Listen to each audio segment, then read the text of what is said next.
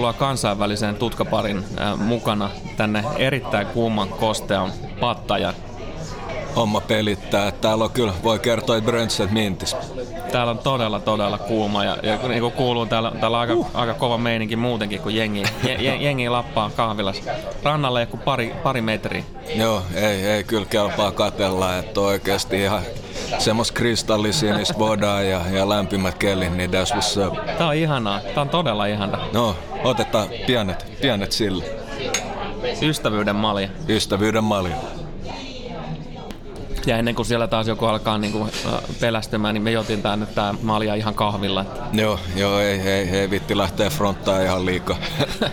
Päivä agenda. Puhutaan jalkapallosta, mutta puhutaan sitä, siitä enemmän sillä tavalla, että ei ole taas niin pitää agendaa. Joo, joo, ei, mutta se on toimivaksi todettu, niin mikä ettei. Että toi on huomannut muutenkin, että alkanut, alkanut tulee kun sieni, sieni metsässä, niin, niin näitä tota, jengejä, jotka tekee sitä hyvää grindia. Kyllä. Taas on, taas on pompsahtanut pari uutta podcastia valioliiga ympärille. Hatut, hatut päästä ja tsemppiä Joo. pojille. Kuulostaa ihan hyvältä tälle, sano seniori kahden ja puolen vuoden no, podikokemuksella. Kyllä tässä on, tässä on jo konkari, että tota, jengi tietää, tietää ja tietää, mutta toi on, toi on oikeasti Tosi nätti. Palve, palvelee kaikkia ja, ja samalla niin, niin jengi tavallaan, tavallaan tekee tota grindia, just viikoittais grindia ja, ja saa työnnetty ulos semmoista, että, että jokaiselle löytyy kuunneltava ja me voidaan sitten kokeneempi konkare keskittyä vähän isompiin juttuihin. Isot linjat maalataan, mutta ehkä sieltä uusistakin löytyy sitten aina, ja varmasti löytyykin, niin aina jotain uutta ajateltavaa. Aivan varmasti. Aivan varmasti. Et siinä, siinä mielessä kaikki lämpimästi tervetuloa mukaan peleihin. Just näin. Tota, sen verran mä paljastan tästä päivän agendasta, että mä olen tota, niin viime aikoina lukenut tätä Johan Greifin oma elämäkertaa, jonka sinäkin oot tuhonnut tämän Joo. saman kirjan itse asiassa, vaan vähän ennen, en, ennen mua. Joo. Mitä sä itse niin tykkäsit silleen isossa kuvastosta? No siinä totta kai periaatteet ja kaikki muutkin niin oli entuudessa tuttu, mutta tuolla oli paljon paljon hyvää sisältöä, että suosittele, suosittele aivan ehdottomasti lukemaan ja sai uutta ajateltavaa. Ihan sama asia kävi nimittäin, tota, niin mä oon tän nyt merkannut hiiren korville täyteen tämän, tämän kirjan ja mä ajattelin, että tänään vedetäänkin silleen, että mä nostan täältä muutamia äh, pätkiä tästä kirjasta ja, ja sitten ruvetaan puhumaan siitä asiasta, se mitä puhuttavaa nyt riittää. Joo, että tervetuloa tutka pari kirkkoa ja nyt luetaan raamatusta. Johan Greifin raamattu. Totaalista jalkapalloa sehän oli. Joo. Yksi kohta tässä alkupäässä kirjaa, hän, hän puhuu omasta joukkueestaan ja pelaajistaan, puhuu tämmöisestä tuttifrutti-osastosta vasemmalla puolella kenttää, kenttää ja sitten tämmöinen niin sanottu vakava puoli oikealla puolella. Mm-hmm. Hän sanoi näin, meillä oli täydellinen yhdistelmä teknistä ja taktista taitoa, vakaata laatua ja tyylikkäitä pelaajia ja tuo yhdistelmä tuo joukkueelle voittoja, mutta aivan yhtä tärkeää oli, että se teki myös yleisön onnelliseksi. Mm-hmm. Ymmärsin katsojien viihdyttämisen ratkaisevan tärkeäksi osaksi myös omaa työtäni. Katsojat olivat painaneet töitä koko viikon, joten meidän oli tarjottava viihdettä heidän vapaa-päivänsä ja napattava samalla hyvä tulos. Joo. Mun mielestä tuossa on nyt se, semmoinen asia, mikä tuntuu välillä unohtuvan ihan toimijoilla ympäri maailmaa. Sä oot siinä ihan oikeas ja sanotaanko näin, että tämmöiset seurat kuten United ja Chelsea, niin ollaan niitä paljon sivuttu, mutta toi on ollut aika vahvasti agendalla heillä molemmilla, että palataan takaisin semmoiseen viihdyttävään palloon. No yksi, yksi tämmöinen kotimainen, aika lähellä oleva, ollaan joskus puhuttu, mutta mut, niin kuin esimerkiksi klubi. Just näin. Eihän siellä ole viihtynyt jalkapalloottelussa tällä kaudella varmaan kukaan muu kuin HIK vastustaja kannattaja. Aika liki, tai sitten jos jengi on ollut ihan, ihan peltikin, että silloin voinut olla hyvä meininki, mutta ei muuten ollut kyllä niin niiheet ja ei, ei, ei Suomen suurin, suuri seura, niin ei se, voi, ei se voi eikä se saa näyttää tuolta. Ja sen takia mä halusin ottaa nyt tästä klubin kautta kiinni, koska tämä on nyt niinku tämmöinen paikallinen mm. tila, tilanne ja, ja ehkä Aki Riihilahtikin voisi miettiä noita Greifin sanoja jonkun verran. Kyllä. Ja ylipäätään se, että et, et niin kuin noiden fanien arvostaminen, että et ilman yleisöä ensinnäkin kukaan heistä ei tekisi tuota työtä, jos, se siellä, jos ei siellä ole yleisöä paikalla. Ei, se on ihan fakta. Se on ihan fakta ja onneksi nyt vähän on näyttänyt kivemmalta Koskelaan, mutta loppujen lopuksi niin kuin iso parannus se on ollut. No ei se ainakaan tuloksellisesti kovin kummonen mutta toisaalta sitten taas se nyt on ihan päivänselvä asia, että noin, noin nopeassa aikataulussa niin ei. Ei, ei isot muutokset tapahdu. Se on se piristävä vaikutus pari ensimmäistä peliä, kun tulee uusi kaveri puikkoihin. Ja, ja sitten pitäisi alkaa niin saada Koskelan ajettua sitä omaa, omaa systeemiä sisään, eikä, eikä se tapahdu kuin taikaiskusta. Sen takia meillä on toi maailman pisin talvikausikin. Näinpä. Milloin näinpä. Jengi, jengi voi valmistautua. Ehtii, ehtii laittaa asiaa miettiin, mutta toi on ainakin nätti, nätti jos jotain, jotain posia otetaan tähän kylkeen, että pullukkaa takas. Joo, pakko arvostaa, vaikka tota, niin Petteri on jostain syystä mut blokannut Twitterissä. Okei. Okay. Oh, hän on ainoa, ainoa ihminen, jonka tiedän blokanneeni minut. Ei, meitsillä on kyllä ainakin yksi, yksi blokki, mutta tota, en mä tiedä. Mutta anyhow. anyhow. Palaan takaisin tuohon yleisön vaikutukseen ylipäätään seuras, seuran olemassaoloon. Joo. Jos ei ole yleisöä, ei ole myöskään sponsoreita. Ei. Tämä on niin yksinkertainen juttu, että mä en niin ymmärrä sitä, että miten, miten tota, niin, kun olen kuullut vähän kautta rantaan, että hoikossakaan niin ei, ei niin älyttömästi ainakaan arvosteta noita kannattajia. Mm se on ikävä, ikävä tosiasia. Et, mutta sanotaan, me etsi heittää taas tämmöisen ihan snadi curveballin tähän aiheeseen liittyen. Et löytyykö kotimaisia valmentajia, jotka on tarpeeksi päteviä valmentamaan edes osittain tuommoista Greifin mainostamaa seksikästä totaalijalkapalloa? No itse asiassa, kun, kun miettii tota noin, nyt kun on kirjan lukenut ja, ja vielä niin kuin pohtinut sitä Greifin pelitapaa, niin itse asiassa äh, siinä on tosi paljon mistä esimerkiksi äh, niin kuin elementtejä, mistä esimerkiksi joku Mika Lehkosua ja koko hänen koulukuntansa, mm-hmm. Koskela, Vasara, myös Petri Vuorinen, jotka on niin kuin ammentanut ainakin siitä tosi voimakkaasti. Mutta mut, mut sitten taas siinä on ollut se ongelma, ja tämä, mitä Kraifi vihaa, on se, että sitä palloa vedetään lateraalin. Kyllä. Että se ei etene se peli. Se on just nimenomaan se, että sitä Guardiola, jotka, joka on imennyt hyvinkin, hyvinkin vahvasti vaikutteita just Greifista, niin vähän ehkä sneak dissas LVGtä ja näitä, että ei ole, ei ole mitään järkeä pitää palloa pitämisen takia, että pelivälineen pitää edetä. Hmm. Niinpä, ja tästä, tästä tosiaan tilan luomisesta ja tila, tilan tekemistä eteenpäin puolustamisesta, tästä Graifi puhuu tosi paljon tässä kirjassa. Ja mainitsee myös siitä, että hän otti erikseen Guardiolan aikoinaan Barcelonassa sivuun ja keskusteli todella paljon hänen kanssaan jalkapallon taktisesta puolesta. Ja se näkyy, se näkyy todella Se vahvasti. näkyy erittäin voimakkaasti. Ja ehkä semmoinen asia, mitä jengi ei oikeasti ole välttämättä kauheasti edes hiffannut. Ei, mutta toi, toi on ihan voidaan ottaa lainalaisuuksia myös muihinkin, muihinkin lajeihin ja vaikka tässä kohtaa jenkkilajeihin. Et sanotaan, että siellä on toi tulostekopaineet erinäisistä syistä ja kovassa kilpailussa, niin se on aivan älytön jenkkisarjoissa. Niin siellä monesti niin ollaan just vedetty noilla vanhoilla läjillä. Vanhoilla lukoilla just sen takia, että pakko saada tuloksi jollain lailla. Hmm. Se voi olla sitä, että säilytään snadisti pinnaa yläpuolella, mutta sitten vaikka NFLs, niin, niin otetaan Ramsia esimerkkejä, että et tota, nuori, nuori valmentaja, erittäin offensive minded, mm miten kävi Bowlis viime vuonna. Et, et siinä, kyllä, siinä kyllä katsojia viihdytettiin koko raha. Kyllä, ja joku Eagles esimerkiksi mm. muutama kausi takaperin, niin, niin se no huddle offense. Jep. Ai viihdyttikö? Ai viihdyttikö, näinpä. Et ei, ei, mutta sen mä, sen mä ymmärrän, että sanotaan näin, että puhutaan myös vähän dogeista, tai mä otetaan, otetaan tuohon kylkeen. Mä ymmärrän niin kuin, ää, otetaan vaikka niin kuin Porto, no okei, siellä oli silloin jo alaisuudessa niin ihan poikkeuksellinen määrä lahjakkuuksia mm. ja eihän noi alku jo aikojen, että joukkueet välttämättä ollut edes mitenkään tylsiä. Sanotaan näin, mutta mut, kyllä toi dogimentaliteetti kuitenkin sopii monille, monille tiimeille, että jos sulla ei ole niin paljon resursseja, niin, vähän kuten Cholo esimerkiksi, että et hän on pyrkinyt viemään viihdyttävämpään suuntaan. Että tässä kuitenkin puhutaan kahdesta eri, eri koulukunnasta. Sä sanoit, tai otit tuossa äsken tota kiinni, kiinni tuosta Jenkkihommasta. Joo. Ja itse asiassa myös Greif ottaa kirjassaan Jenkeistä. Hän, hän kävi Amerikoissa myös muun muassa Washingtonissa pelaamassa. Joo. Ja, ja nyt vaihdetaan tästä lennosta vähäisen aihetta. Toimii. Luen pätkän taas.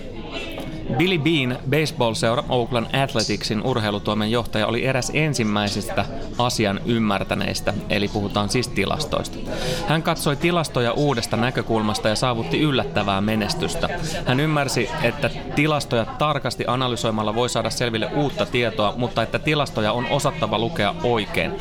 Totuus ei välttämättä löydy isoista lukemista, esimerkiksi siitä, että joukkue voittaa 70 prosenttia peleistään, vaan se voi löytyä myös pienistä prosentin tai parin ero suuntaan tai toiseen jossakin oleellisessa tilastossa voi olla erittäin merkittävä. Faktoja jälleen kerran niin kuin semmoinen asia, joka aika paljon eh, on herättänyt keskustelua. Vahvasti. Er, erityisesti nyt musta tuntuu, että niin suomalaisessa urheilumediassa niin ei, ei ihan hirveästi olla vielä pystytty pureutumaan näihin tilastojen Tota mä edes naijaa, että mikä on, mikä on homman nimi, että nyt mennään just hetkeksi backiin tonne Jenkkeihin ja mietitään, että kuinka iso vaikutus jollain Moneyballilkin oli ylimalkaa todellisuudessa ja, ja leffaakin suhteen, että et tähän tilastomaailmaan. Ja voi olla, että mä oon nyt ihan väärässä, mutta tota Frendi, Frendi sanoi, että et tänäriskin niin on ollut paljon vahvempi fokus tilastoihin ja ilmeisesti olisiko ollut nyt, että löytyy tälläkin hetkellä pari aika nuori GM, olisiko ollut Arizonassa just joku 30 pinnassa äijä, joka pohjaa just oma, oma juttunsa tilastoihin. Huudelkaa meille hei jengi tuolla Twitterissä, että miten tämä asia, asia tosiaan on. Mulla on nimittäin ihan samaa muistikuvaa, tuosta on Twitterissä löytynyt keskustelu Joo. nimenomaan tuosta, että tilastoihin on, on NRissä niin kun, ja niihin semmoisiin niin sanottuihin oikeihin tilastoihin niin on, on pureuduttu huomattavasti tarkemmin. Joo. Tähän herättää keskustelua ihan, ihan puhtaasti myös niin kuin suomalaisessa valmennuskentässä. Niin pitääkin, niin pitääkin. Et, et joku Jallu Viss mun mielestä tällä kaudella on, eli Ilveksen coachi, niin on, on jossain kohtaa vähän dissannut haastattelussa ää, näitä maaliodottamia ja näin poispäin, mm. mutta sitten samassa artikkelissa hän, hän puhuu myös niin kuin täysin päinvastasta. Et, et on, on hyvin tarkkaan katsottu, että miten esimerkiksi joku, jotain joukkuetta vastaan kannattaa erikoistilanteet pelata. Just näin, just näin että etui voi saada aivan kaikesta. Ja ja miksi ihmeessä et hankkis niitä? Se on, se on just nimenomaan se, että sä oot ihan helvetin tyhmä, jos sä et tee sitä niin. straight up, mutta yksi juttu tilastoihin liittyen, mistä mä diggaan, että vanha kunnon Elf TG Elf, niin alkanut, alkanut tuottaa paljon tämmöisiä, että, että mitä just alueen 14 ja välikaistoista, mihin suuntaan ja miten näitä syöttöjä lähtee. Joo, satuin näkemään tämän prassi. Joo. Tota, prassi tilaston yhdestä matsista ja, ja se, se, että just alueen 14, niin toinen joukkue hä, hävisi ottelun 0-1 ja, ja tämä, joka, joka tota, niin hävisi, niin jakoi palloa alueelta 14, eli siis siitä rankkualueen vähän yläpuolelta, niin ja, ja, jako siitä pallot laitoihin. Käytännössä kaikki pallot. Ei, ei, ei tainnut olla yhtäkään syöttöä boksin sisällä. Ei niin, et siinä on, sanotaan näin, että se on ehkä eniten varjeltu alue jalkapallossa nykyään, no okei, okay, ollut, ollut just fokus myös välikaistoihin puoliteloihin, mutta mut pointti on se, että ensinnäkin, että sä saat pallon, pallon tolle alueelle, niin sä oot tehnyt hyvää duunia, mutta mm. sit sun pitää viedä se myös askel eteenpäin. Ja niillä oli ihan älytön määrä syöttöjä alueen 14, mutta se oli osittain myös Palmeeraksen taktiikkaa Skolarin johdolla, että pidetään tiiviin, he ei pääse omaan boksiin ja kaikki, kaikki syötöt laitoihin, vaikka niitä oli paljon, niin taisi Gremio mun mielestä luoda jonkun 0,25 XG. Joo, koska ne laukaukset oli ihan tuhottoman huonoilta ne sektoreilta oli. versus sitten vastustaja joka ei todellakaan vierailu alueelle 14 juurikaan, mu- mutta en nyt jo, muistatko kenties paremmin, mutta olisiko ollut kolme vai neljä syöttöä Ish, joo. siltä alueelta, jotka oli johtanut mun mielestä myös kolmeen tai neljän laukaukseen Näinpä. sitten boksin sisältä. Näinpä. Plus Et. yhteen maali. Jep. Et sanotaan näin, että tuossa on hyvä, hyvä esimerkki täsmävalmennuksesta ja et se oli banalki ongelma, ongelma klubissa, että se näytti välillä niin, että vaikka mainitsit, että tähän Greiffiin koulukuntaan vaikutteet on vahvoja, mutta just se, että toteutus ei ollut tarpeeksi hyvä, että klubi pyöri piti palloa alhaalla niin vaarallisilla sektoreilla koko ajan. Vastustajat sai hyvin prässättyä, katkottu, klubi ei päässyt siitä eteenpäin. No okei, siitä brassitilanteessa ne on päässyt siitä eteenpäin, ne on saanut palloa tuotua ylös vaarallisille mestoille, mutta ne ei ole taas siitä päässyt siitä eteenpäin. Ja Pepilhän niin, niin tota, homma toimii niin, että murtaudutaan aika vahvasti laidot ja sitten tulee näitä cutbackkeja bokseihin.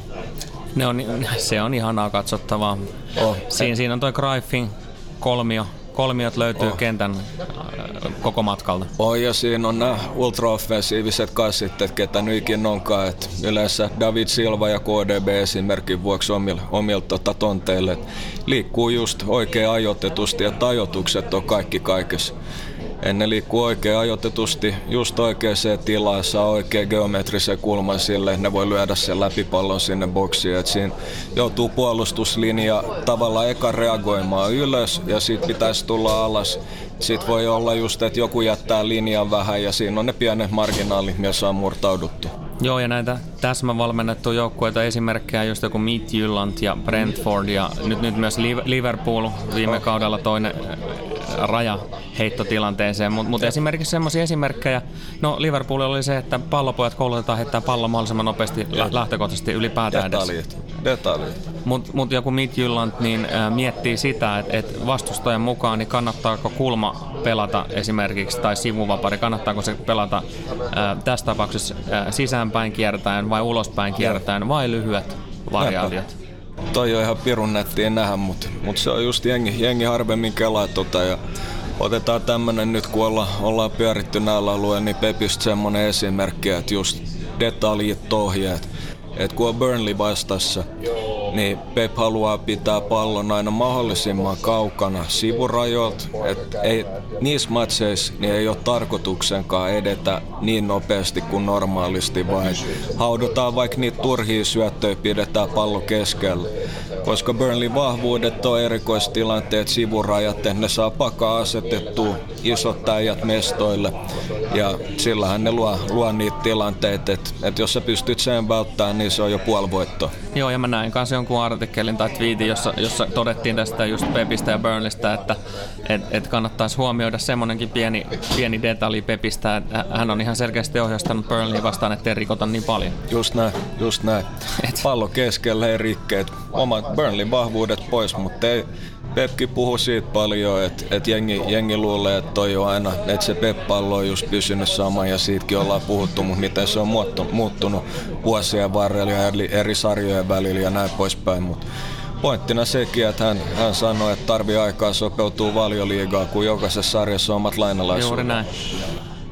Pep sanoi itse asiassa myös näin, että ennen Johan Cruyffiin tutustumista en tiennyt jalkapallosta juuri mitään. Hei. Et siinä on oikeasti, se on ihan älytöntä, että et kuinka paljon Cruyff on vaikuttanut kaikki ihan valmennuksen suhteen ja kuinka paljon he on vaikuttanut eteenpäin pelaajia, kuten Frenkie de Jong. Siis ihan laidasta laittaa, että pelaajana yksi kaikki aikojen parhaista ja myöskin se, miten hän lähestyi peliä, valmentaja, jälkikasvut, kaikki. Et Greif on ehkä yksittäisistä ihmisistä vaikuttanut eniten jalkapalloa, että se ei ole todellakaan väärin väittää. No, ihan tismalleen samaa mieltä. O- on aivan vakuuttunut.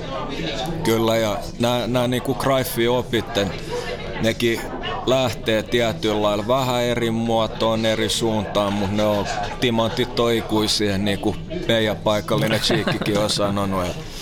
Että se on noin opit, niin ne tulee säilyä niin pitkään ja, ja ne, ne on vaikuttanut jalkapallokehitykseen niin vahvasti. Kyllä, ja siis kun periaatteessa puhutaan hyvin paljon aika yksinkertaisista, voi sanoa jopa ihan perustason asioista. Kyllä. Kuten esimerkiksi se, että Greifin mielestä on äärimmäisen tärkeää, että muoto säilyy koko ajan kentällä.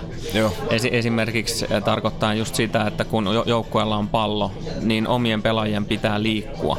Joo. Sä et saa olla staattinen. Ei. Eli mä, jos ihan oikein muistan, niin hän, hän puhuu viidestä linjasta. Hmm? Ja, ja näiden linjojen välinen etäisyys, pelaajien välinen etäisyys pitäisi olla yhdeksän metriä. Joo. Et se oikeastaan just toi tilan, tilan täyttö ja, ja, ja näin poispäin. Nagelsmann myöskin hyvän, hyvä esimerkki siitä, että yhdistetään tilastot ja noin Greiffi-opit, että tämä on meidän just lempiaihe, mutta mut pointtiin, pointtiin siis se, että hän mittaa just sitä, miten kauan pelaajat on cover shadowissa. Eli nimenomaan liike ja miten sä liikut siitä pois, miten sä oot pelattava, miten sä täytät noin linjat. Et noin just Greiffi-opit, niin ne on ikuisia. Ja se myös pätee aivan yhtä hyvin pieniin lapsiin, junioreihin. Sä voit opettaa tätä asiaa ihan pienestä lähtien. Kyllä. Kun, kun, kun joukkueellasi on pallo, pysy liikkeessä. Hmm. Sen lisäksi mä kelasin tätä myös siltä näkökulmalta, että ei tämä ole mikään pelkkä jalkapallon asia. tämä toimii aivan yhtä hyvin salibändissä, missä valmenna niin myös. Toimii. Niin toimii. Handiksessa, toimii hokissa, toimii ihan kaikessa. Muoto. Hmm. Eri lajeissa, on, niin, eri, eri lajeissa on vaan vähän erilaiset muodot. Mutta... Oh. Muoto, liikeajoitukset, screenit, you name it. Siis se on, jengi, jengi on tyhmiä myös, jos ne ei hyödynnä muita lajeja. Greif ymmärsi sen. Joo, Greifi painotti muun muassa just baseballia. Hmm jota hän pelasi myös lapsena. Kyllä. Ja itse asiassa mä varmaan kohta tuolta kaivan kirjasta esiin, tai itse asiassa tehdään niin, että mä kaivan nyt sen kohdan tuosta kirjasta esiin, missä hän puhuu tästä, tästä asiasta. Pieni Joo. hetki. Joo, kaiva ihmeessä esiin. Mun on pakko sanoa vaan tähän väliin semmonen keissi, että Guardiolakin mainitsi kattavassa haastattelussa, että hän on ottanut paljon vaikutteita käsipallosta. Niin, si- siinäkin on staattisia tilanteita, aika staattisia tilanteita mm. myös. Kaikesta selaamisesta huolimatta juuri sitä kohtaa, mitä etsin, niin en löytänyt, mutta sitten tota, niin, kuitenkin löysin just näistä til- tilan käytöstä mm. muutaman kohdan. Mä luen ne Siksi olenkin tulla hulluksi, kun näen pelaajien seisovan kentällä. En missään nimessä halua sellaista jalkapalloa. Kun pallo on omalla joukkueella, kaikkien 11 pelaajan pitää olla liikkeessä. Hieno säätää etäisyyksiä oikeiksi. Kyse ei ole siitä, montako metriä juoksee, vaan siitä, mihin juoksee. Jatkuvan kolmioiden luomisen myötä pallon kierrättämistä ei päästä keskeyttämään. Big facts, big facts. Mistä otetaan eka kiettoon suhteen? Voit ottaa ihan mistä vaan. Mä otan, mä otan nyt ennen kuin, ennen kuin mennään kolmioihin ja timantteihin ja cheekkiin, niin, niin tota, me ollaan haastettu, haastettu aikoinaankin, että et räppiskabaan, no ei. Mutta tota, semmonen pieni detalji, että toppareista toppareiden etäisyyksistä ja liikkeistä. Et, et mistä esimerkiksi nyt huomaa aina Pepin toppareista, huomaa Barsan toppareista, Bajanin toppareista, että ne ymmärtää, että kuinka monta askelta pitää liikkua taaksepäin, milloin pitää liikkua. Ne on tavallaan porrastetuissa linjoissa myöskin se, että etäisyydet on mintis, mutta mut toi, että siinä mä digaan Maguireissa, että hän on aina pelattava.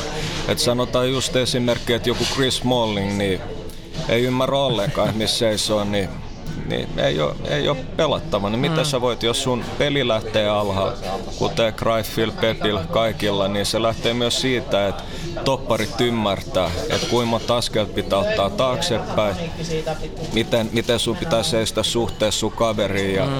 pienet detaljit, pienet mm. detaljit. Et, et, et niin, missä val... kohtaa puolustetaan eteenpäin? Nämä, nämä on niin yksinkertaisia. On, on. ja silti niin saatana vaikeita. Niin jo, niin jo että et siis sanotaan näin, että sä voit koittaa myöskin ihan teoriatasolla tasolla oppii, ymmärtää kaiken ja implementoida sitä ja luulla, että se on niin viisas ja pseudoälykäs ja pälä pälä, mutta se on just noin yleensä pienet yksityiskohdat, mitkä on kaikki kaikessa. Sä voit tuossa jokaisen kirjan kannesta kanteen quoteaa mitä tahansa Greif on sanonut tai Pep on sanonut tai whatever, mutta se on devil lies in the details. Mm, juuri Aina. näin. Ja Aina. tästä itse asiassa Greif puhuu tässä kirjassa myös aika paljon.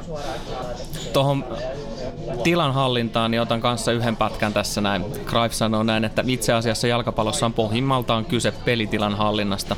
Lisäksi on tietenkin myös käytännön puoli 10 000 harjoituskentillä vietettyä tuntia. Hmm. Kentällä kartoitin kaikki vaihtoehdot, mutta katsoin peliä vain omasta vinkkelistä, niin olin kuitenkin kiinnostunut myös prosessista kokonaisuutena. Jos kykenee analysoimaan seuraavan askeleensa, on mahdollisuus ottaa se menestyksekkäästi. Tuossa on, tossa on just sitä mun, mun mielestä ihan jää, jäätävän hyvin myös tuotu eteen sitä, että, että niin kuin, kun jalkapallossakin on kyse kuitenkin pitkälti siitä, että sun pitää ennakoida, mitä tapahtuu. Kyllä.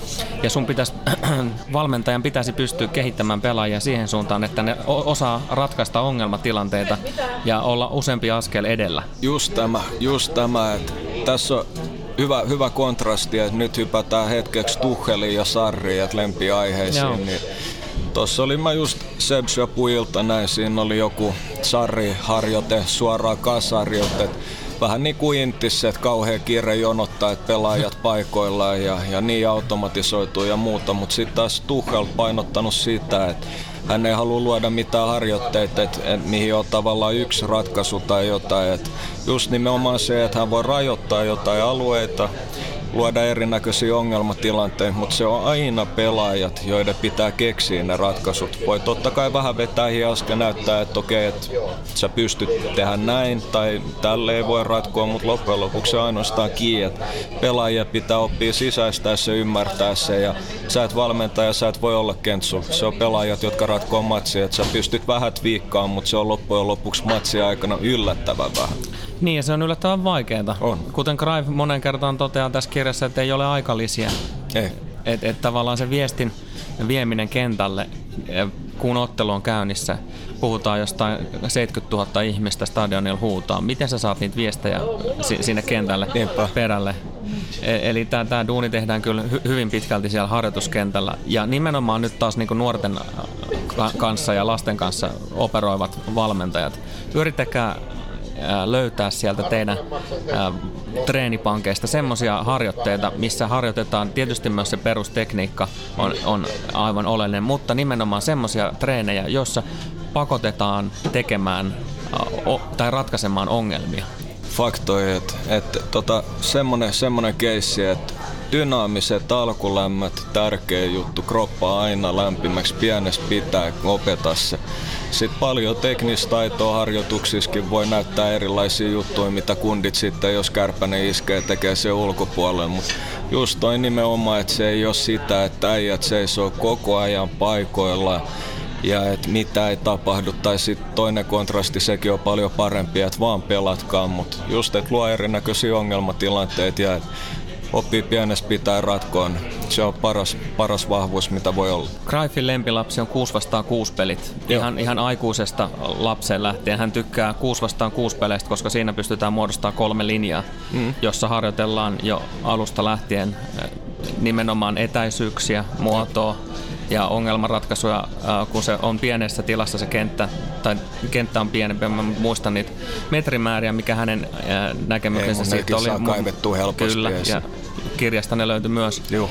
Niin tota, siinä on niin paljon tai niin vähän tilaa, että, että siinä joudutaan tekemään myös nopeita ratkaisuja Niinpä. Ja ratkomaan tosiaan niitä ongelmia. Se on just se, ja mitäköhän siinä tapahtuu, että jos tila viedään pois päinvastoin kuin Suomessa, että laitetaan junnut heti isoihin tiloihin, ja just se fyysinen dominanssi, mistä ollaan puhuttu aikaisemminkin ja näin poispäin. Et tekninen taito, pieni tila, niin eiköhän siinäkin, että kun sulle ei ole tilaa, niin nämä pienet kosketukset, tatsi paranee sitäkin myötä. Saa oikeasti oppii, että et sun nuppi raksuttaa, että kun jalkapallo on nimenomaan pelataan päällä. Joo, ja siis myöskin se äh, kuudes pelaajassa on se, että siinä tuodaan se maalivahti myös aktiiviseksi te- tekijäksi käytännössä. Pelaa ikään kuin aikana libero. Jep. Äh, niin tuodaan se jo aktiiviseksi äh, käytännössä pelaajaksi siinä. Ja me pelataan tällä hetkellä Suomessa 5 vastaan 5 pelejä pienimmissä ja sitten me hypätään 8 vastaan 8. Kyllä. En tiedä. Jo, jostain syystä vaan mietityttää, että, että minkä takia äh, käytännössä tuplataan siinä kenttäpelaajat mm. ikävuoden 10 kohdalla. Olisiko siinä semmoinen parin vuoden 6 vastaan 6 peli? No olisi ihan ehdottomasti. Ihan kuin asia. No luulisin nyt, että, että tota, jotain, jotain Greiffi on tehnyt oikein, että siitä voisi ottaa oppia, mutta semmonenkin juttu, mihin mä haluaisin ottaa kiinni, että mitä tulee maalivahtivalmennukseen Suomessa. Että aika monella on semmoinen kuva, että se ei ole mitenkään tärkeä juttu junnuille. Mitä ainakin itse kuuluu, että ne oppis veskat oikeasti olemaan mukavia pallonkaan. Niin, no, meillä HIK Malmissa on tilanne se, että meillä ei nyt ole ensimmäisen, nyt kolmas kausi alkaa olla kohta paketissa, niin meillä ei ole vielä e- ensimmäistäkään virallista maalivahtia. Joo. Meillä on kiertänyt maalivahti, jolloin, jolloin se, joka pelaa maalissa, niin on ollut myös ihan varmasti kentällä. Joo. Ja joutunut ratkomaan pulmia myös siellä kentän puolella. Ja vasta ensi kaudelle on, on tulossa tilanne, että nyt ruvetaan niin kuin etsimään, että löytyykö joukkueesta maalivahti. Joo. Että tavallaan se semmoinen jalalla pelaaminen ja semmoinen jonkunnäköinen näkemys siitä, että miten jalkapalloa pitää pelata, niin on jo olemassa. Mm. Ja mun mielestä nuorena kannattaa se tehdä juuri näin, ennen kuin lähdetään sitten äh, tekemään varsinaista maalivahtivalmennustyötä torjunnan ja, ja liikkumisen ja kaiken muun niin kuin opettelun suhteen. On, että sekin on, sekin on totta kai tärkeä, mutta kun löytyy oikeasti jotain 13-vuotiaat junnuja, jotka tyyli pelkää suunnilleen, mm. kun oikeasti, oikeasti pallo tulee jalkaan ja että sit roiskitaan pitkällä. Mietitään hetki just tota, että miten Foodis on kehittynyt koko ajan niin kuin detaljit pelaavampaan pelaavampaan suuntaan. Meillä on ollut Veskojen esiinmarssi, Neuerit, Ter Stegenit, mm. Edersonit. Niin tota, jos se tarkoittaa, että noin niin kuin askel askeleet kehittyy koko ajan jalapelaamisessa, niin tota, kohta tulee äijii Edersonin jälkeen jotka on yhtä tappavia molemmilla jaloilla. Mm. Että hän, hänen, hänen se vasen laaka, siis Ederson on ollut aikoinaan keskikenttää ja pelannut futsalia vaikka mitä, mutta siis se ihan älytön se distribution vasemmalla mm. jalalle, että et sitä voi, ei voi tehdä muut kuin ihailla ja maailman paras sillä. Seura, mutta seuraava steppi varmaan, että joku haldaa sen kahdella jalalla. Ja, on, on näyttää jo siltä, että siihen suuntaan mennään jo nyt. Niinpä, että et siis jos toi on trendi maailmalla, niin minkä takia jengi kelaa Suomessa, että tehdään asiat toisella tavalla? Se, niidenhän pitäisi ehdottomasti totta kai se, että sä pystyt aina, aina viilaa sitä. Jalalla pelaamista myöhemminkin sä pystyt aina viilaa. Torjuntatyöskentely ei pidä unohtaa mitään. Mutta se, että jos sä et ole luonut vahvaa pohjaa, niin ei ne tule ikinä sopeutua tuohon mm. moderniin huippujalkapalloon, ei mitään chance. Se on ihan totta. Toinen kanssa mielenkiintoinen näkemys on just tosta, mitä sanoit, että, että jos, jos tämän hetken maalivahdit näyttää siltä, että ne on käytännössä niin kuin molempi jalkaisia, Joo. niin pistääkö joskus välillä ihmetyttämään ja mietityttämään se, että, että me nähdään kentällä erittäin korkealla tasolla pelaavia pelaajia edelleen, jotka on joko täysin umpivasureita tai umpi oikeajalkaisia? On, se on ihan totta, mutta siis sanotaan, että tähänkin, tähänkin löytyy semmoinen, semmoinen snadikeissi, että yleensä vasen kätiset tai vasen jalkaset, niin ne on enemmän, enemmän virtuoseja ja, ja tota, pystyy käyttämään ulkoterää kaikkea silvan messit, siis ne on ihan älyttömiä yhdellä jalalla. Et, et tota, se toimii vähän, vähän vähän eri tavalla, mutta kyllä se tulevaisuudessakin niin semmoinen esimerkki kuin Mason Greenwood mm-hmm. oli vähän ennen Usman Dembele, mutta Greenwood vie ihan eri tasolle, että täysin kaksijalkainen, täysin kaksijalkainen. Vaparit lähtee molemmilla jaloilla maaliin, rakkarit lähtee molemmilla, Skoda on molemmilla. Toi on kehitys. Meillä on myös kotimainen esimerkki Petteri Forsell, joka on, on myös tota, niin, kehittänyt sitä toista, toista jalkaansa on, ja, ja, on pystynyt tekemään myös maaleja on. vapareista molemmilla jaloilla. Sanotaan näin, että Suomet, Suomella tasolla poikkeuksellista, mutta siis se, että ei, mä, mä kuitenkaan pidä hän kaksijalkaisen, ihan umpi kaksijalkaisen, on ehkä kaksijalkaisin, mitä meillä on. Mutta siis pointti se, että pienessä pitää niin opeta pelaajan mukavaksi molemmilla jaloilla ja ne oppii myös käyttää sisäterää, kantapäät, ulkoterää, jopa kärkkää. Et siis ihan, ihan laidassa laitaan sama pätee työskentely, että et sä aina tulee, jos sä haluat oikeasti huipulle, niin tulee väkisinkin tilanteet, että sulla ei ole mahdollisuutta ottaa haltuun oikealle, kääntää oikealle, katsoa, että sä vedät mm. oikein. Sun pitää olla pienessä pitää, niin opeta mukavaksi molemmilla jaloilla. Miksei? Yksi, mikä tuli mieleen ihan jostain näistä vasen kätisistä vasenjalkaisista. Mm. En tiedä, oletko pannut koskaan merkille yllättävän paljon luovalla alalla, on taiteen, taiteen alalla, niin kuin näyttelijöitä, muusikoita, kuvataiteilijoita, vasenkätistä. Kyllä. Se on erittäin hämmentävää. Ei mutta, itse asiassa no, liittyy, liittyy niin, aivolohkoihin. Niin, ja... niin, varmaan liittyy. Joo.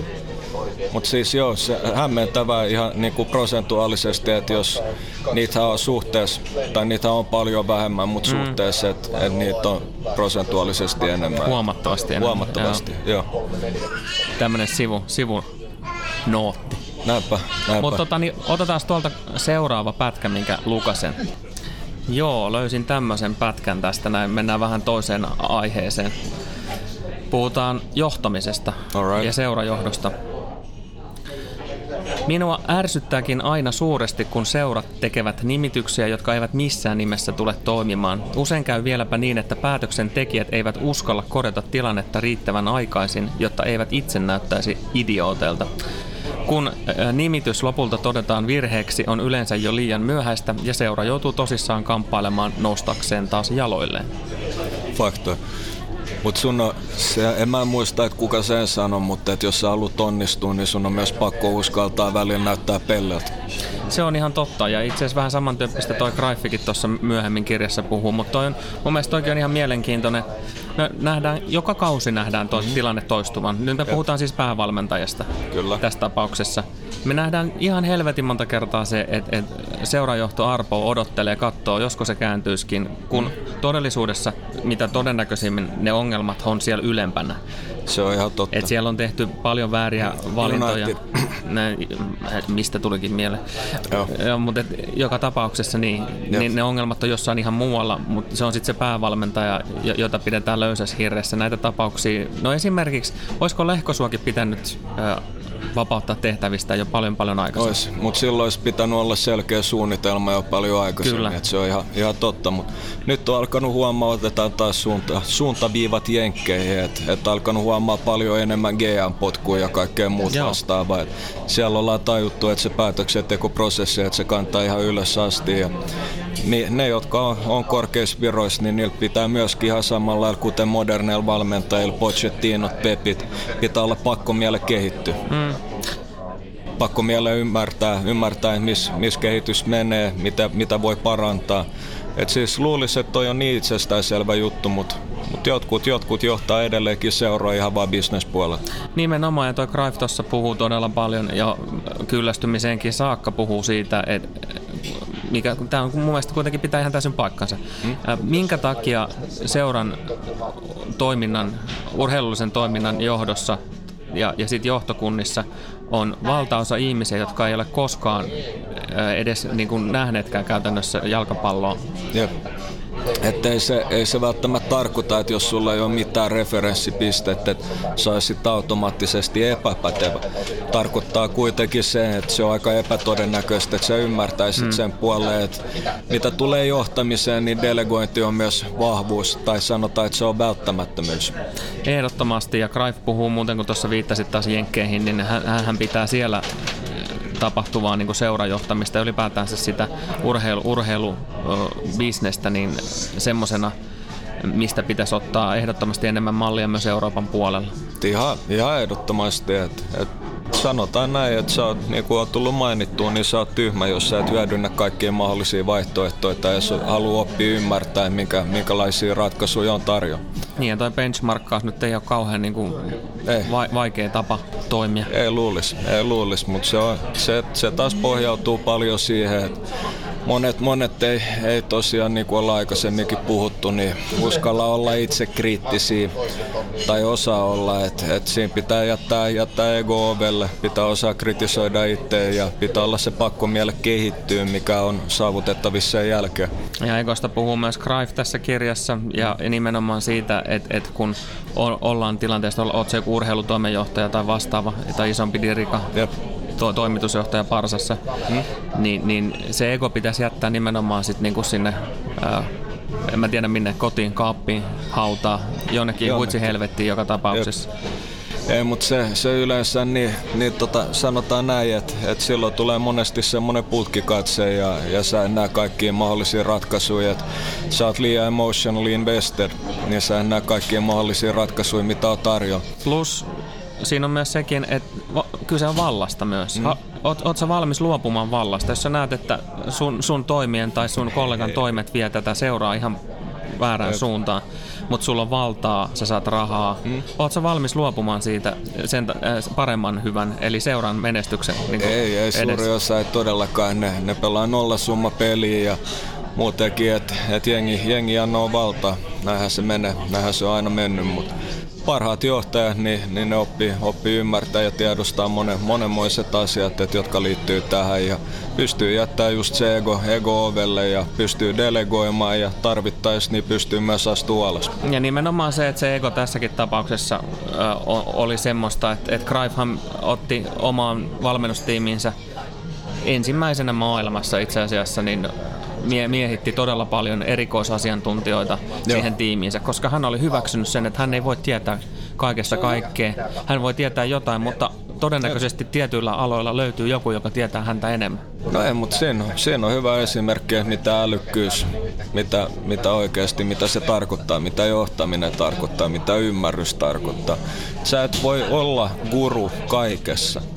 Löytyy niin kuin voisin nimetä 35 000 eri juttua, tai varmaan jokaisen asiaan, mitä mä osaan, niin löytyy joku, joka on parempi, mutta Siinä on pointti se, että pitää oppia ymmärtää se kokonaiskuva ja, ja pitää tiedostaa se, että on itsellä on puutteet ja löytyy jengi, jotka on pätevimpiä. Pitää osaa oppia, pitää osaa kehittyä. Niin, kun se tuot ammattitaitoista osaamista mihin tahansa tiimiin, mm. ei sen tarvi olla kyse jalkapallosta. Mutta kun sä tuot siihen sitä osaamista, mm. Jumalauta sä kehityt itsekin. Se on just Jos sä pidät silmät ja korvat auki ja olet avoin oppimaan, Jep ja, ja niin kuin arvostat myös toisenlaisia mielipiteitä. Se on puhdas oppimisprojekti. Kehityt itse siinä vahingossa samalla. Se on, se on just näin ja tuli semmonen, semmonen déjà vu tai flashari, että ihan kuin olisi ollut, ollut semmonen aika olennainen teema tämä jatkuva kehitys. Saattaa, Joo. saattaa tarkoittaa sitä, että ollaan, ollaan molemmat tiedostettu, että löytyy asioita, että missä me ei todellakaan olla parhain, mutta jos pitää silmät ja korvat, korvat auki, niin sitä kehittyy aina. Joo, ja sen takia on ihan hyvä, että tulee uusia podeja. Nimenomaan. Sieltä, Nimenomaan. sieltä, sieltä sitä oppia pystyy myös ammentamaan. Niinpä, ja se on kaikille kuuntelijoille hyvä. Ainoastaan pelkästään hyvä. Että löytyy erinäköisiä näkökulmia, vaihtoehtoja löytyy jengi, jotka tuottaa ihan eri, eri matskua. Et jokaiselta voi oppia aina jotain. Hypätään seuraavaan äh, raamatun kohtaan. Let's get it. Itse asiassa äh, ennen kuin mennään seuraavaan raamatun kohtaan, niin otan tästä yhden pätkän, joka liittyy tuohon edelliseen aiheeseen. Joo. Jokainen seura tulee aina olemaan riippuvaisia ihmisistä, joilla riittää tietoa ja taitoa. Ihan jokaisen työskentelee hän sitten missä roolissa tahansa on tarjottava osaamistaan muillekin. Wim Jonk on tästä erinomainen esimerkki. Hän on avoin uusille ideoille, mutta ne on toteutettava hyvin. Hänelle ei voi sanoa, olen eri mieltä, häivy. Sellaista ei tehdä, koska Jonk on paras. Siksi hänen on oltava johtaja. Tietenkin hän, hänkin tekee virheitä ja sellaisten sattoissa on osoitettava ne hänelle ja vakuutettava hänet siitä, että muillakin on varten otettavia ideoita. Ongelmia tulee vasta sitten, kun vähemmän osaava syrjäyttää enemmän osaavan hierarkiassa. Erittäin monet johtajat kuvittelevat, että heidän pitäisi hallita alaisiaan, vaikka itse asiassa heidän kannattaisi tehdä juuri päinvastoin. Heidän pitäisi antaa tietävämpien ohjata itseäänkin heidän isot egonsa vaativat heitä määräilemään muita, vaikka heidän omassa osaamisessaan olisi suuria puutteita. Preach. Aika hyvä. Toi oli, toi oli helkutin hyvä. Toi on, mutta se on just, just näin se menee, että et siinä, siinä on aika, aika monella on semmonen just käsite, että et tota, pitäisi nimenomaan hallita. Miksi? Sä oot ihan helvetin tyhmä silloin. Aamen. Siis ei, ei, mä en tiedä mitä tuohon voisi lisätä. Ei, ei itse mun mielestä myöskään mitään lisättävää ja ihan hyvä niin kuin jatkumaan tuohon, mistä just puhuttiin. No ja sanotaan näin, että sekin on oikeasti tärkeä piirre ihmisestä tai johtajassa, että säkin osaat laittaa handu pystyyn silloin, kun sä oot duunannut virhe. Kyllä. Aika, aika harva tekee sitä, että sit se menee semmoiseen, että... Enemmän pe- juostaan karkuun tai äh, lakastaan maton alle. Joo, peitellään tai sit jotkut, jotkut on niin vakuuttuneet, että se on, että, että sä, sä menet semmoiseen niin syvään rabbit hole, mm. joka johtaa pelkästään paskaa. Mutta se on sitten taas vastakohta on se, että sä ymmärrät sun omat puutteet, sä opit tiedostaa ymmärtämään muiden vahvuudet, te toimitte tiiminä. Se on ihan eri game. Sitten tuohon seuraavaan. Mä haluan ottaa tämän, kun tässä on Guardiolasta. Tämä, tämä pätee varmasti monen muuhunkin tapaukseen. Ja sitten täällä tulee pieni semmonen sulle varmasti mieltä lämmittävä curveball lopussa. Alright. Barcelonassa haluttiin aikanaan Pepistä eroon, koska häntä pidettiin heiveröisenä hongan kolistajana, joka ei osannut puolustaa eikä pärjännyt alkuunkaan pääpallotilanteessa. Häntä moitittiin kaikesta, missä hän ei ollut hyvä, mutta minä pidin noita kaikkia asioina, joissa hän voisi vielä oppia hyväksi. Pepi ja morkanneet ihmiset eivät tajunneet, että pojalla oli kaikki huipulle vaaditut ominaisuudet. Kyky pelata kovalla tempolla, tekniikkaa, oivalluskykyä. Noita ominaisuuksia näkee hyvin harvalla, mutta Pepillä ne olivat korkeinta luokkaa. Siitä syystä seuraa nyt hyvin kiinnostuneena Sergio Busquetsin uraa. Barcelonassa puhutaan kaikista muista pelaajista ja ovathan he kaikki hyviä, mutta minua kiinnostaa nähdä kuinka joukkue pärjää sitten, kun heillä ei ole enää Busquetsia. Luulenpa monien leuan loksahtavan auki, kun huomataan millaisen muutoksen hänen poistuminen joukkueesta aiheuttaa. Luulen myös, että Pusketsista tulee hyvä valmentaja. Guardiolan tavoin hänkin on joutunut ahertamaan muita kovemmin päästäkseen huipulle. No, sanotaan näin, että tuossa oli vähän selvinnäkiä kykyä. No, aavistukseen. Aavistukseen ei, mutta mutta tota, pussistakin löytyy niin, niin lukemattomia quoteja. Sanotaan näin, että ainoa juttu, missä Greif oli väärässä, että että tavallaan Barsa, Barsa onnistui jo hankkimaan sen korvaaja ja se on Frankie de Jong, joka on Joo. myöskin ottanut aika vahvoja vaikutteet Greifista, joka on puhunut paljon Greifista. Ja, ja polku on ihan, sa- ihan samanlainen ajaksi Barcelona. Et se, siinä, siinä ollaan ymmärretty, että et mitä kuuluu tehdä. Et se on ainoa, missä oli väärässä, mutta Pusi nimenomaan pelaa, pelaa älyllä ja se on just se, että, että pystyy oivaltaa, hahmottaa, tehdä oikeat ratkaisut, pitää niitä narui käsissä, pelaa kuitenkin kovan intensiteetillä. Ainoa, ainoa totta kai nyt huomaa senkin, että ettei kukaan voi olla loputtomia, loputtomia ihan absoluuttisella huipulla fyysisesti pelaaja. Mm. Ja kyllähän Busilkin alkaa, alkaa jalat pettää, vaikka mieli on yhtä tehokas kuin koskaan. Mutta luuletko, että, että Greif profetioineen onnistuu, että Sergio lähtisi valmentajaksi? Kyllä mä toivon ja uskon, että Xabi Alonsokin ollaan nähty ja mua kiinnostaa molempien herrojen kehitys. Että siinä, on, siinä on itselle ehkä kaksi paras pohjapelaajaa, mitä on ollut viimeisen kymmenen vuotta. Sinänsä harmi, että, että keuhkosyöpä Greifin vei. Ko- kova plaadaajahan oli kyseessä. Joo. Mutta siinä mielessä tosiaan harmi, että hän ei kerinyt nähdä, että ensinnäkin toi viime kauden ajaksi on paluu juuri siihen totaaliseen jalkapalloon. Mm. Ja sen lisäksi, että sieltä löytyy tosiaan noin upea, taitava, nuori Frankie. pelaaja. Näinpä. Et siis ei, ei, ei riitä ylistystä sanat Frankie osalta, että aivan, aivan älytön tapaus. Ja sanotaan näin, että, että se oli se, mikä oikeastaan Greifis tekee ihmisen itselle tosi kiinnostavan, no, että hän oli hyökkäävä, erittäin hyökkäävä pelaaja. Sanotaan, että se on hyökkäävälle pelaajalle jopa aika poikkeuksellista, että sä pystyt hahmottamaan peliin noin ja luopumaan egosta. Et vaikka hän ei pelaaja, niin totta kai se oli ajan, ajan trendi, että pidettiin pallo palloskin ja totta kai hän liikkui ja syötteli ja se ei ole siitä kysymys, mutta mut se on monesti nämä keskikentän pohjat, niin, niin ne on semmoisia sopeutuvia valmentajaksi, kuten Pep hänellä on ego jossain ihmisjohtamisjutuissa, mutta se ei taas tuohon, mitä tulee peliin, niin mm. ei ole ego. Että ymmärtää omat puutteet ja pystyy kehittämään. Ja ne on näitä elementtejä, minkä takia Xabi Alonso ja Sergio Busquets tulee varmasti olemaan hyviä valmentajia. Niin ja pudotti aikanaan Pepin myös Barcelona stoppariksi mm. Ronald Koemanin vie- vierelle. Kyllä. Että tavallaan sekin on hyvin mielenkiintoinen, Cruyff, miten, miten paljon yksi ihminen on voinut vaikuttaa mm oikeasti koko, koko jalkapallon kehitykseen. Joo, on siis ihan iso, ehdottomasti suuri yksittäinen tekijä. Ilman sitä, olisiko Pep, ymmärtäisikö se Pep niin kuin yhtä hyvin ei. topparina pelaamiseen? Ei, ei varmasti ja, ja, ja tota Pepki sen, sen takia niin tykkää ja oppinut ehkä sitäkin kautta niin kokeillut pelaajia eri tonteilla just se, että ne oppii ymmärtää peliä eri kanteilta, pystyy sopeutumaan johonkin muualle.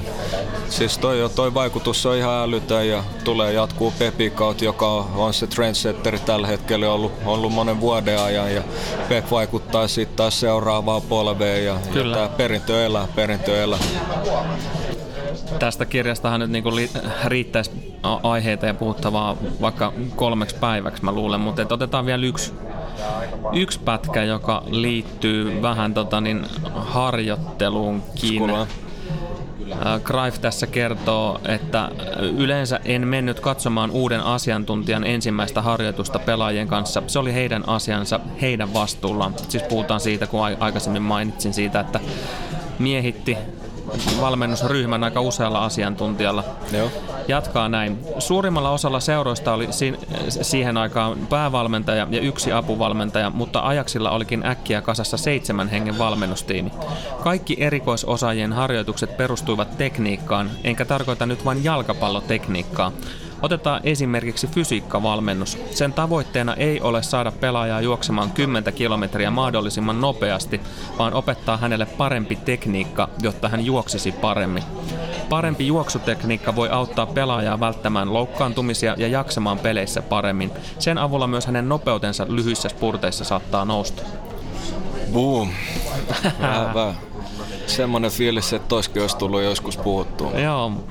Ei, mutta se on, Itelläkin hypätään sen verran, että, että kun on ollut, ollut joskus puheet valmentamisesta ja näin poispäin, että aina, aina oma lähestymistapa on just siihen nimenomaan ollut se, että olisi, olisi tiimi ympärillä. Kun löytyy, osaisi valmentaa hyökkäjiä kaikkea, osaisi antaa totta kai suuntaviivoja.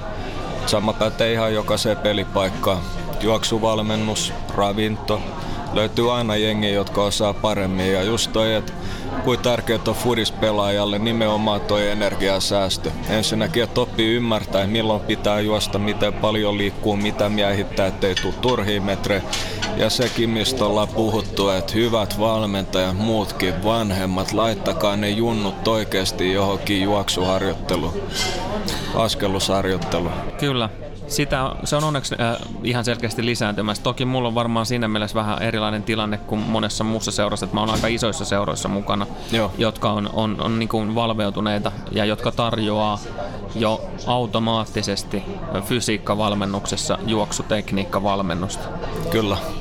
Et siis se pitäisi olla ihan ehdottomasti nolla sata pinnaa, sen on pakko olla mukana. Et sillä saisi niin paljon vammoja just nimenomaan ehkäistyä, mitä Greif sanoi, saisi pelaajista paljon enemmän irti. Ja sehän tuppaa monesti olemaan varsinkin junnuille, että sit se on ne vammat, jotka katkaisee ne urat ja motivaatio kato. Mm. Kun ei enää saa kropassa samaa irti ja sanotaan, että kun sul paukkuu joku ACL tai jotain, kun saat kuusi kuukautta sivussa, niin se ei ole todellakaan helppo olla niin kauan. Niinpä, ja saati sitten, niin kun tuli miele- mieleen tota Radetski mm. velipoika Tur- Turussa niin parin kertaan polvit paukkunut putkeen, että oli yli Jep. kahden vuoden tauko, että ettei pelannut ollenkaan. Se on kyllä en voi niin niinku vaan kuvitella, miten ei. syvissä vesissä on voinut olla. Ihan oikeasti, ja kun se vaikuttaa niin paljon muuhun kuin siihen urheiluuraakin, että mm. siis siinä nimenomaan mennään syvisvesisenkisesti. Että saattaa tulla kaiken näköisiä, noin henkilöstä riippuen, mutta negatiivisia lieveilmiöitä sen suhteen. Voi olla, että brenkku alkaa maistua. Mm. Voi olla, että haluaa peittää sitä urheilujättämää aukkoa jollain muilta tavoilla. Voi olla, että intressi loppuu, sitä ei tiedä, mutta just nimenomaan sekin, mistä ollaan jubattu, että et, et että jos sä oot valmentaja, niin opi, opi ymmärtää ne omat puutteet, että yksittäinen henkilö niin pystyy niin monikertaisesti vaikuttaa suuntaan tai toiseen kaikkien kehitykseen. Et ota niitä asiantuntijoita mukaan, kysy apua, kehity. Niin tuossa on äh, esimerkiksi nyt kun toi jalkapallossa pelin tempo on, mm. on noussut KV-tasolla koko ajan ylemmä, äh, korkeammalle ja korkeammalle, niin nimenomaan taloudellisuus oh. on, on niin kuin yksi semmoinen avainsana. Oh, ja yksi juttu, mistä me ollaan osittain puhuttu fysiikka-valmennuksen suhteen, paljon, paljon totta kai siinä mielessä, mikä ei ole välttämättä hyvä, että otetaan vaikutteet jenkkilajista, ja se on huomattavasti parempaa, kun puhutaan painolharjoittelussa, kuin se, että vanha, vanha kunnon suomalainen mentaliteetti ei niin paljon rautaa kuin mm. ikin nousee, mutta jos, jos tekee vaikka jotain, sanotaan kyykkyjä ja muita, että vähemmän levy, enemmän räjähtävyä, mutta mut tota, yksi juttu, mistä ollaan puhuttu ja mistä mä haluan jälleen muistuttaa on se, että kun fokus on aina siihen, että räjähtävyyden myöskin lisäämiseen, mikä ei ole huono juttu. Mutta puhutaan decelerationista, se, että tavallaan se tasapaino sun lihaksis, kaikki polvis, että sä pystyt jarruttaa myös se vauhdin mm. nopeammin rullaa, vaan että tasapaino säilyy, niin silloin ei tule myöskään semmosia vääntymätilanteita. Silloin sä oot paljon tehokkaampi sun liikkeessä, energiakulutuksessa ja muuta. Et tota, silloin on niin älytön vaikutus ja ihan vain jos puhutaan jo pelkästään hyökkäjienkin prässäämisestä, että ennen ollaan nähty niitä että yksi, yksi äijä juoksee 20 niin. metriä täysin, ei siinä ole mitään järkeä. Junnuille, junnuille ja valmentajille semmoinen, semmoinen esimerkki, että jos on keskushyökkäjä ja prässää, niin kattokaa Bobby Firmino. Juuri näin. Ja myöskin tonne junnuille, tämä saattaa tuntua, tai junnujen valmentajille, saattaa tuntua niin kuin ihan itsestäänselvyydeltä, mutta esimerkiksi kun puhutaan pienemmistä, sanotaan nyt vaikka 90-vuotiaista, Jep. he ei tietenkään painoilla tee vielä mitään, ei. vaan se on oma kehon paino. Mutta esimerkiksi kyykkyyn ylös ja. liike, niin kiinnittäkää hyvät ystävät erityisen paljon huomiota liikepuhtauteen ja erityisesti polvikulmaan. Kyllä. Kun väärällä polvikulmalla opetellaan pienestä lähtien tekemään se kyykky, niin sä hajotat sun paikat. Se on, se on ihan fakta. faktoja. Tähän kaksi juttua lisää. Voimistelu kropalla, junnus pitäen, niin se on ihan älytöntä, kuinka paljon rahaa laittaa pankkiin tulevaisuuden varalle. Ja sitten myös oikeastaan tähän kaksi pointtia.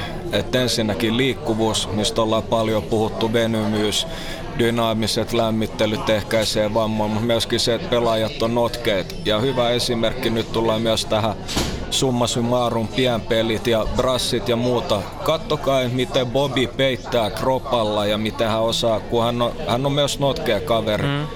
Et se Bobillekin ne pressitilanteet, niin ne on semmoista pienpeliä, että millaisessa kulmassa hän kaartaa kroppan, mi- mitä hän manipuloi sitä äijää, minkä keho-osa hän nostaa ylös. Et Bobihan paljon, paljon pystyy vaikka jalalla poimimaan, kun laittaa konsanaan mm. pallon jostain. Mutta just se, että et se kaikki tulee luonnostaan, mutta se on mahdollisimman tehokas, kun se on pienpeli hänelle, se on leikkiä, niin mm. se niin. pitää ollakin. Ja noin tilanteet on ollut niin lukemattomia harjoittelukentillä, mutta näin se menee, se pitää ollakin leikki. Kyllä, ja kaiken pointtina tässä Firminonkin tapauksessa ylipäätään siinä prässissä, niin yritetään saada se kaveri epämukavuusalueelle, käytännössä siis vaikka huonommalle jalalle. Joo.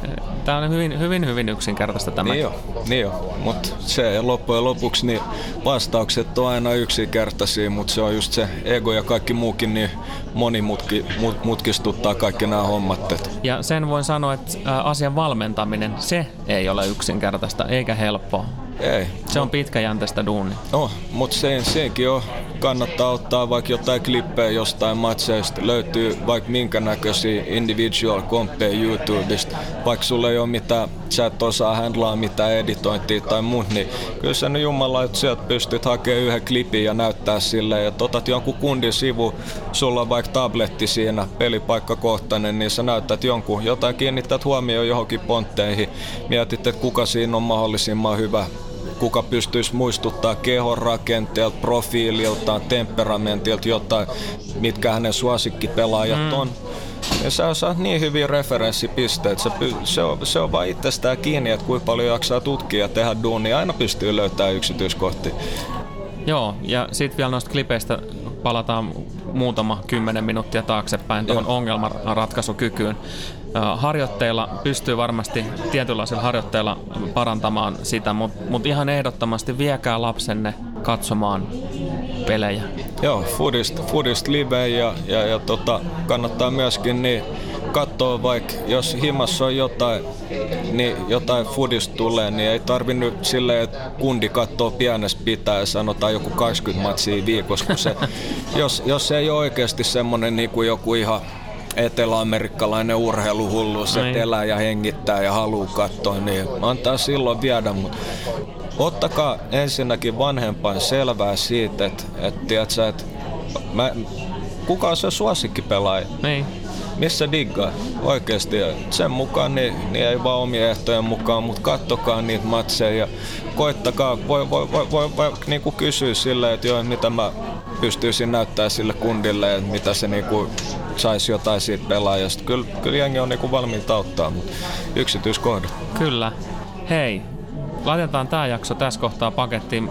Mulla on sen verran kuuma, että pitäisikö käydä tuolla meressä uimassa. Miksei, miksei, että et se passaa oikein hyvin. Ja, ja tota, tää oli vähän erilainen, että jonkun verran häiriötekijöitä, mutta mut se on just se, mitä me haettiin. Et. Ehdottomasti, ja, ja tämän kauden teema niin sanottu avainsana on yllätyksellisyys. Yllätyksellisyys ja kehitys, näin se menee. Niitä tulee jatkossakin. Beware. Just näin, mutta tota, ei, ei tässä sen kummempaa. Mennään polskiin ja chigaillaan.